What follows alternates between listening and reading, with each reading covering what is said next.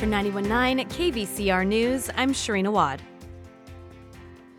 More federal money is bound for California and the Inland Empire to address homelessness. Just over $601 million is being allocated under the U.S. Department of Housing and Urban Development's Continuum of Care program. It's being divided among housing authorities, nonprofit organizations, agencies, and local governments. The funding breakdown shows Riverside County's allotment is almost $15.8 million, San Bernardino almost 17 million. The annual homelessness assessment report to Congress found approximately 181,000 individuals experienced homelessness in California on a single night last year. That's 28% of the total number of people homeless in the United States. The second manual snow survey of the year is in the books, and again, California's snowpack is running behind average. Up at Phillips Station in the Sierra near Lake Tahoe, there was only 29% inches of snow measured, which is about 58% of the average for this date. Sean de Guzman is with the State Department of Water Resources. Most of the storms we've had this year have been on the warmer side, meaning that that rain snow transition line has been creeping up further and further compared to years past. Uh, with the warming climate, we can expect that to be the new norm, where we would tend to see more rainfall where you would have typically seen snow. De Guzman says even if we don't get to an average or better snowpack this year, the state's reservoirs are still full from last year's much bigger than average water year.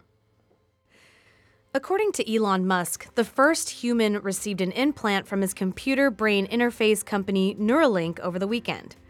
In a Monday post on X, formerly known as Twitter, Musk said that the patient received the implant the day prior and was recovering well. The billionaire did not provide additional details about the patient.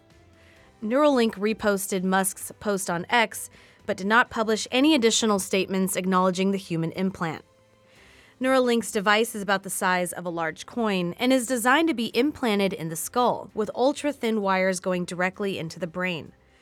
The initial goal of the so called brain computer interface is to give people the ability to control a computer cursor or keyboard using their thoughts alone.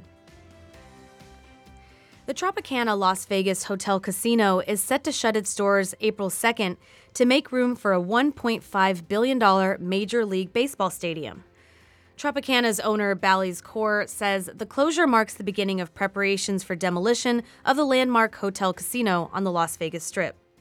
The Tropicana has been a Sin City landmark for more than six decades.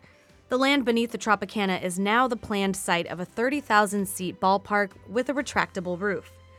MLB owners in November gave their approval for the Oakland Athletics to relocate to Las Vegas.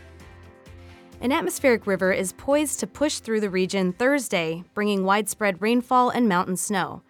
Bryan Adams, meteorologist with the National Weather Service, gives details about what to expect during the upcoming storms and shares safety tips for communities. It's looking like the first rounds of light precipitation are going to make their way into the San Bernardino region.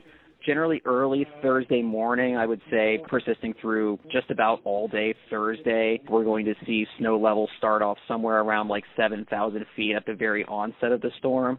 But once we get past 3 p.m., it looks like the snow level falls down to roughly about 6,000 feet or so. Anywhere from about 2 to upwards of 6 inches is going to be expected for most of the mountain communities. The biggest thing that we want to be cognizant of for the rainfall tomorrow is that it's going to be wet during the morning commute. So the travel conditions are going to be less than ideal in a lot of places. And then as the snow level's dropping, you're likely going to be contending with some nasty weather. So you just want to plan in advance for that. That was Brian Adams, meteorologist with the National Weather Service. For 919 KVCR News, I'm Sharina Wad.